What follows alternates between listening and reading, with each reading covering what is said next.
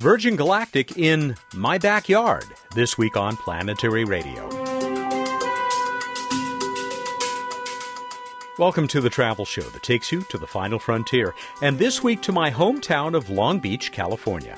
I'm Matt Kaplan of the Planetary Society, standing by to take you to the grand opening of the facility where Virgin Galactic will build its Launcher One rocket. Bill Nye has a salute for the men and women who wanted to make the one way trip to the red planet with Mars One. And Bruce Betts will guide us through the night sky. Beginning this busy show with a busy segment of her own is Emily Lakdawalla. Emily, kind of a potpourri today based on your March 6 blog entry that uh, gave us mini updates on a whole bunch of missions. Let's uh, get started with what's going on out at Ceres. Well, what's going on out at Ceres is that we have a spacecraft in orbit there. For the first time, a spacecraft is orbiting a dwarf planet. It's the first time that a, a, single spacecraft has orbited two different worlds beyond Earth. Talking about Dawn, of course, and it's just so exciting to have Dawn finally there and getting ready to start its mapping mission. Um, I found a pretty interesting random fact about this orbit. It, it's actually still going to be spiraling down to its initial science orbit at about 13,500 kilometers above the surface of Ceres, which just happens to be about exactly the same distance at which New Horizons will be flying past Pluto in July. That's fascinating. Okay, since we're going to cover a lot here, uh, what's next? Well, let's uh, go on out to Mars, where Curiosity has had somewhat of a rough week. The rover did finish drilling activities at Telegraph Peak in record time, but then lost all that extra time to a problem with a small mechanism in the arm. There's no serious danger to the rover, but they're being extra cautious just to make sure they know how to work around it, prevent it from happening again um, as they continue on. And, and after they've solved that problem, which they think they might have today, they'll be hitting the road, leaving Pahrump Hills, where they've been for many months. So it's a big moment on the mission. Also at Mars, the Mars Express spacecraft has recently announced a competition to allow school children to pick targets for the visual monitoring camera, which is always very exciting. So people should check that out. But the contest deadline is March 27th, so you got to do it soon. All right, let's go out to that uh, comet that Rosetta is orbiting. Yes, and there's a thrilling for me piece of news from that mission, which is that they've begun to release the formal archival quality data from their NavCam instrument. Now, before you get too excited, they've only released the data up to July, which is before the comet was more than a dot to NavCam. But they've promised to start doing data releases every month, and we'll catch up to only six months old data um, before too long. So that's really thrilling. Got to watch that website to see the the fantastic data come down the pipeline. Uh, we still have a couple of moments left here. How about uh, Japan's progress with this new Hayabusa 2 mission? Yes, Hayabusa 2 has finished its commissioning phase. They've tested out all the engines, the ion engines that'll propel it very gently toward its asteroid target. They all work great. All the instruments work great. So they formally transitioned into the cruise phase of the mission, where they'll be using those ion engines to set themselves up for an Earth flyby late this year that will send them onward to their target asteroid. And finally, I saw a landing ellipse for InSight, the next Mars lander. That's right. They've picked uh, one of the four landing sites that had been under consideration, which is somewhat exciting, but of course, InSight is a geophysical mission that's studying the inside of Mars, not the outside of Mars. And they deliberately set out to target the boringest spot they could possibly find for a mission. It is flat, it is featureless, it is 100% safe. It's very good news for the mission, but it's a little hard to get too excited about it. Well, Emily, my, my head is spinning, but if people want to uh, do this at a more leisurely pace, they can take a look at your March 6 blog entry, and much more in the blog at planetary.org. Thanks so much. Thank you, Matt. She's our senior editor. Planetary evangelist Emily Lakdawalla is also a contributing editor for Sky and Telescope magazine. Up next, also looking to the skies, is Bill Nye. Bill, welcome back. We were uh, just talking off the air about the latest news from, or at least about, Mars One. Doesn't sound particularly good, does it? Uh, no. Apparently, their contractors have not received uh, follow on contracts, and they lost their television deal, which was a big part of it. And, Matt, I don't think this is such a bad thing in the big picture. Mars One people were going to go to Mars to never come home, and we were going to watch their activities on television around the world and their activities, uh, just to be honest, or frank, or grim, or arms akimbo, their activities probably involved them dying on Mars within a few months of getting there. It's cool. It raised awareness. Nobody got hurt. It's all good. It is interesting, though, that people have these tremendous ambitions about exploring Mars, But when push comes to financial shove, it's just a lot harder than it looks. Yeah, you know who I do kind of feel sorry for, and and this is new because I've been reading interviews with him. There is that one woman whose name I can't remember, who I'm really impressed by, who is one of the finalists or semifinalists, whatever stage they were at. Here's a woman who seems to have a head on her shoulders and her heart in the right place. Uh, I, she was never going to go to Mars, I told people but it does what, say something. Uh, what makes you say that she would never go to Mars? well, I'm not saying never say never, right? I don't think she's going with Mars One. I'll put it that way. well, it's looking more difficult now than ever. But meanwhile, the Indian Space Research Organization's uh, MOM, Mars Orbiting Mission, has uh, gathered uh, data about methane. It's inconclusive, but it really is uh, amazing. If we are to detect a source of methane on Mars, it might mean that there are some microbes living there. So Mars continues to fascinate us. And Matt, what I'm so proud of at the Planetary Society is what I claim is we're the real deal. The, the people who advise us, the people on our board of directors, our members, are focused on what is really possible in space. And discovery of life on another world would change this one. It certainly would. Well, thank you, Bill. And oh no, um, no, no, it is I who must thank you. Let's was, change the worlds. And uh, condolences to uh, all those uh, good folks who uh, wanted to make that one-way trip to Mars. Folks, you're you're better off. Trust us. We are going to talk in a moment with uh, somebody who um, has somewhat more modest plans, but uh, plans that he's hoping to make good on very soon with Virgin Galactic. Branching out, we'll be talking with George Whitesides, that company's CEO.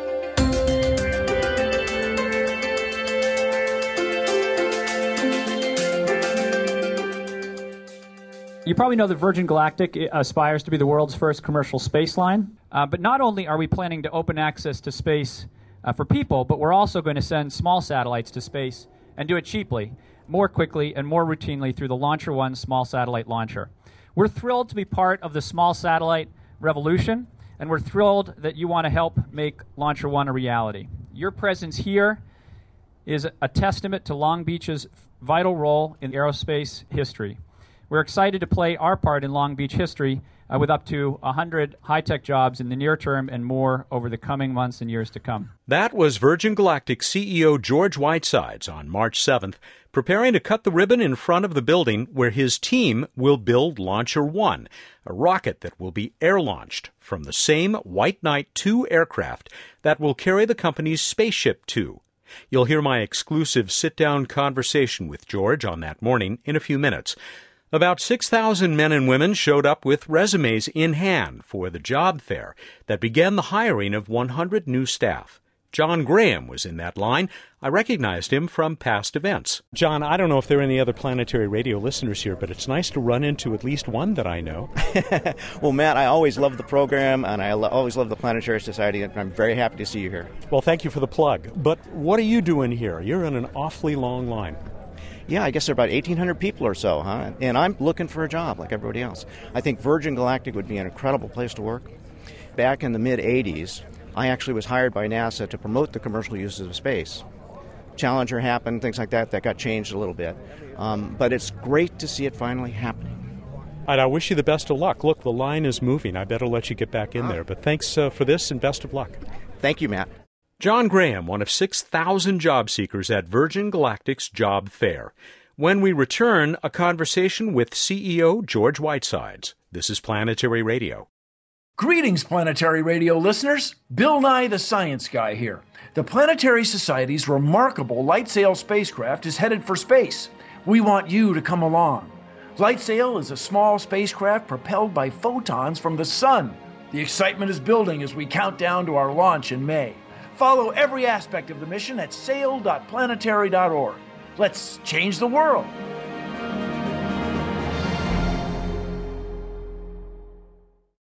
Random Space Fact! Nothing new about that for you, planetary radio fans, right?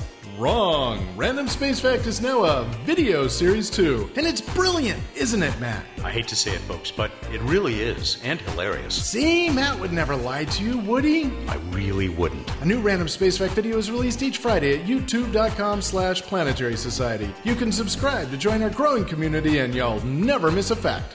Can I go back to my radio now? Welcome back to Planetary Radio. I'm Matt Kaplan.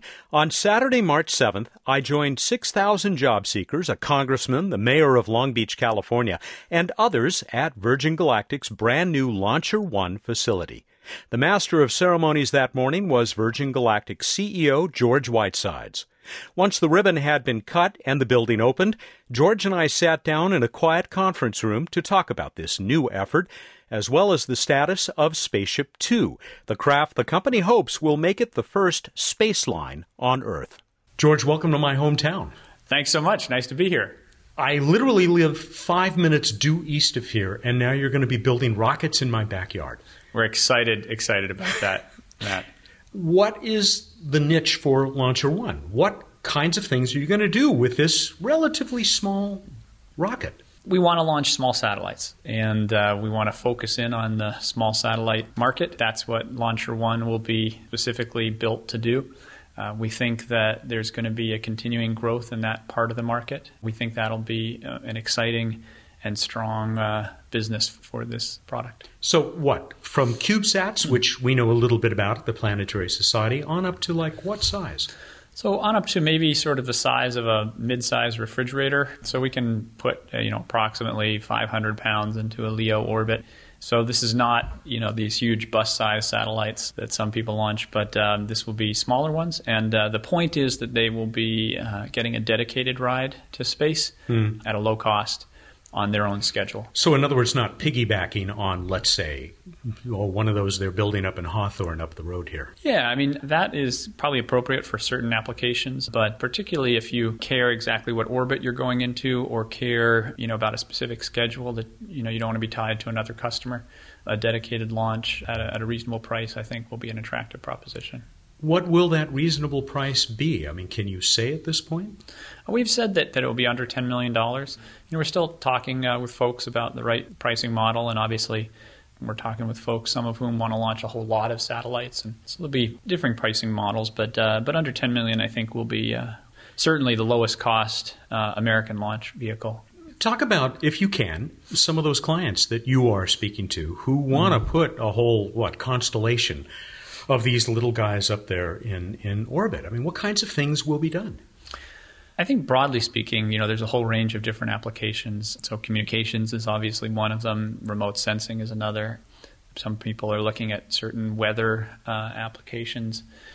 A company called OneWeb that wants to uh, do a global constellation of satellites in low Earth orbit that will allow uh, the underconnected in the world and the unconnected in the world to connect to the internet and other communication networks that's really exciting. And it's enabled by the revolution that's going on in small satellites, the ability for these smaller satellites to do what larger satellites could do, you know, 10 years ago. You also have, eh, maybe it's not a revolutionary form of uh, a, launch technique. Um, I mean, there's some precedent for this. But you're able to take advantage of this existing resource, though, the White Knight 2. Air launch in general offers certain advantages. You know, you get out of the the range constraints and the, and the cost of the range. Certain weather issues, you know, you can get around that as well. Um, there's also the commonality with our other business, which is good.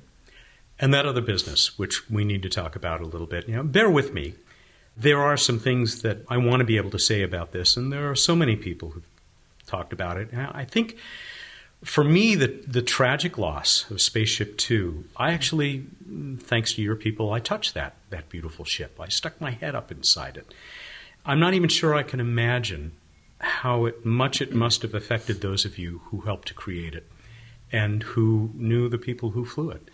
Before you respond to that, I want to slightly paraphrase what my boss, the science guy, said. We did a show right after the loss, and he said, It's heartbreaking. Yet it's part of the nature of spaceflight and especially human spaceflight. Stay tuned. We as humankind are going to press forward, and so will Virgin Galactic. They will redouble their efforts. We're trying to learn how to get in and out of Earth's atmosphere to make discoveries that will change the course of human history. We're explorers. We will press forward. My impression is that, from what I've read and seen since then, is that Bill got it just about right. Yeah, as he usually does. Um, yeah, I mean, it was a, it was a really hard day um, that we had in in October. Um, uh, you know, we spent a couple months uh, taking care of folks, and we'll continue to do that forever. You know, I think our, our folks on the team are, uh, as Bill said, you know, rededicating themselves to getting the next spaceship up. Um, you know, which we hope to to do uh, this year, at least finish the assembly of, of the next spaceship and and uh, get it into the beginning parts of, of test flight. You know, to be honest, um, it was a terrible thing. We um, didn't want it to happen, but it was always a possibility.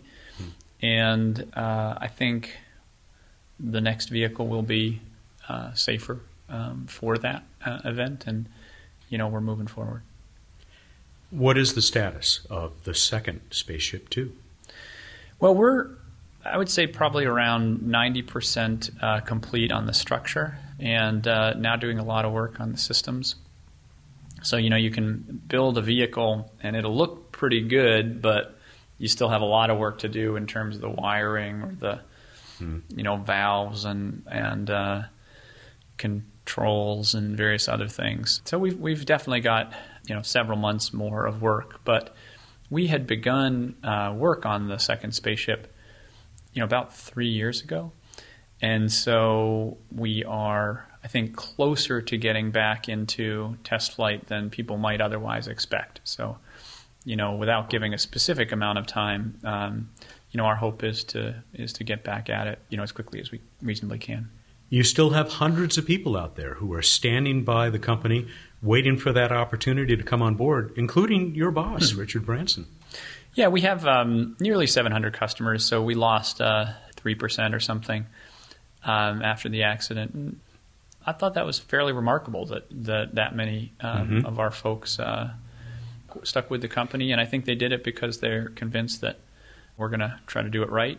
So, uh, you know, a testament to uh, them and their steadfastness, as as uh, as I think they know that they are opening up the space frontier as much as you know the guys on the shop floor are in their own way. Everybody's playing their own role. Yeah, I was really uh, really touched by the support that we got from many of the customers. Would you talk a, a little bit about something that I only discovered fairly recently, although I guess it's been around for a few years? This little subsidiary that you've helped to start called Galactic Unite. Yeah, Galactic Unite is um, sort of our philanthropic or or charitable efforts. It uh, takes it takes its name from something called Virgin Unite, which is the foundation essentially, or the charitable arm of Richard Branson and Virgin Group's uh, efforts. And that's that's an area that Richard spends a whole lot of his time on now. Mm. I mean, he, he really is dedicated to this wide range of philanthropic efforts from you know the environment to peace to uh, you know reform of certain legislation and, and all kinds of things. So, uh, you know, Virgin Unite, we thought an appropriate name for our efforts was Galactic Unite. And we're really focused on um, STEM education, science and technology and engineering education, you know, just connections with that general subject. So, some of our customers are involved in, in STEM efforts. Uh, mm-hmm. Our customers and, and others have funded various scholarships for folks in both the United States and New Mexico, as well as other places around the world, Africa.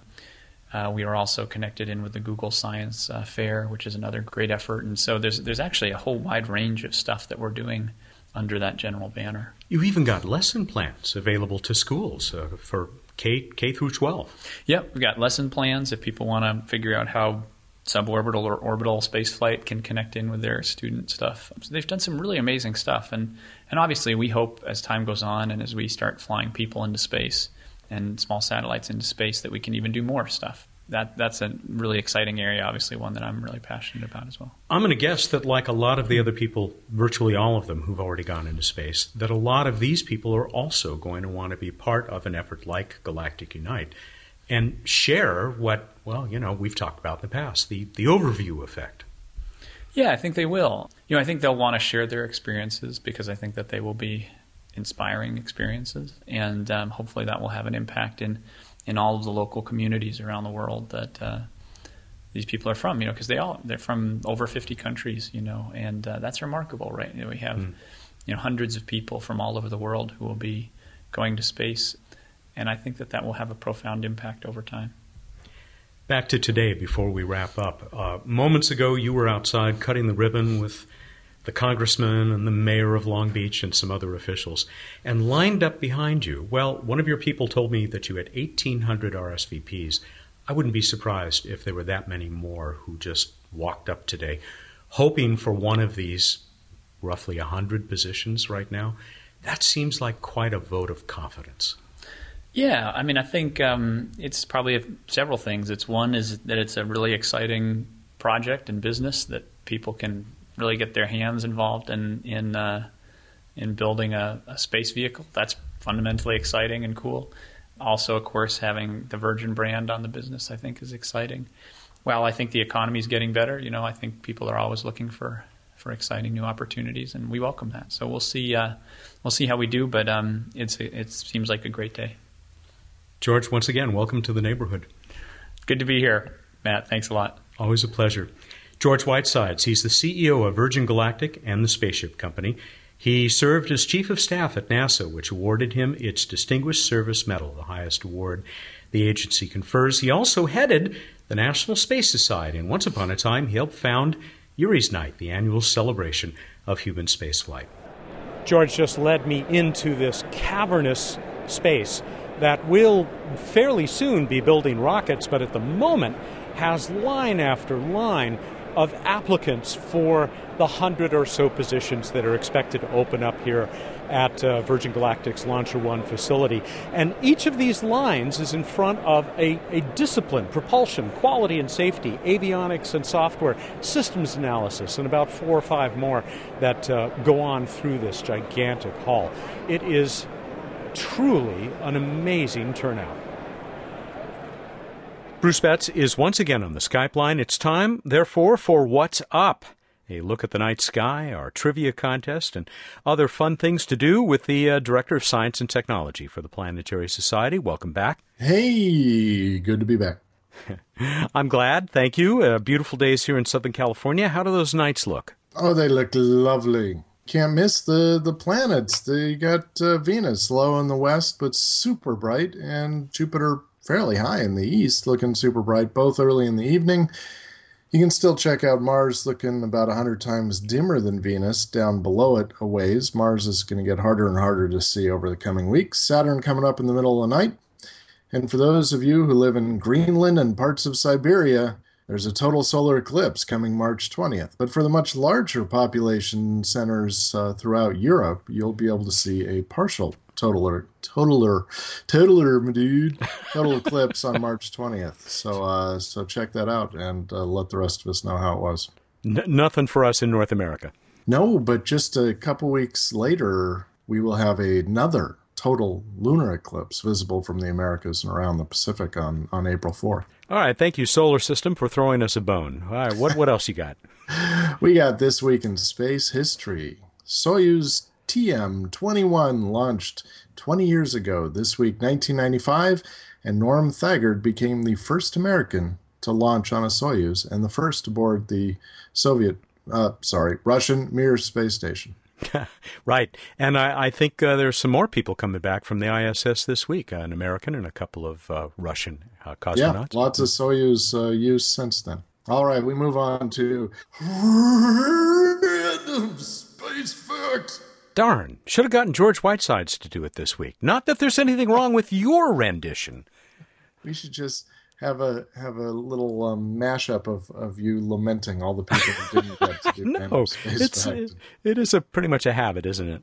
So Ceres, which Dawn successfully went into orbit around this last week, Ceres is much wider at 975 kilometers than it is tall, so to speak uh, north south direction at 909 kilometers. The uh, relatively large difference probably due to its rapid rotation rate, spinning the equatorial material out, which is common for bodies, but particularly for solid bodies, not common to have that big a difference. Yeah, that's pretty extreme. I mean, we've got a little bit of this on Earth, right? Yes, as the Earth got older, it got a bit of an equatorial bulge. Don't we all? exactly. And some of us like Ceres more than others. okay. Well, we got some fun responses to the contest this week. Get us started. Uh, we asked about how close to the moon's surface did the Apollo 10 lunar module Snoopy get to? Pretty good response this week. It, it dropped down some, but uh, still fun. And uh, like I said, lots of great responses. Uh, quality over quantity this time. I believe that our winner is Samir Marathe of Arlington, Massachusetts. He came back with this 15.6 kilometers. And then he also had that in nautical miles. We got some other measures from other people, as you'll hear in a moment. He said 8.4 nautical miles. Close enough? Uh, that is indeed. Ben Samir, congratulations. You've won yourself a Planetary Radio t shirt. I'm going to lay some others on you here because these are pretty entertaining. We got this from Ed Lupin, Edward Lupin in San Diego, California. Uh, he pointed out that the descent stage of the lunar module crashed on the moon, so technically the answer could also be zero feet or meters. Hmm. Hmm. All right. Well, would have considered that if random.org had, had chosen him. Uh, you would have. Yeah. Okay. Well, that's fair of you. All right. Now, here's yet another answer. Snoopy's ascent stage is still up there in a heliocentric orbit. Most of them were brought back and burned up in the Earth's atmosphere. Especially Apollo space. 13, because uh, that was the lifeboat, right? Got him home. Exactly. Here's one I think you'll enjoy from Nudim Abu Hashme.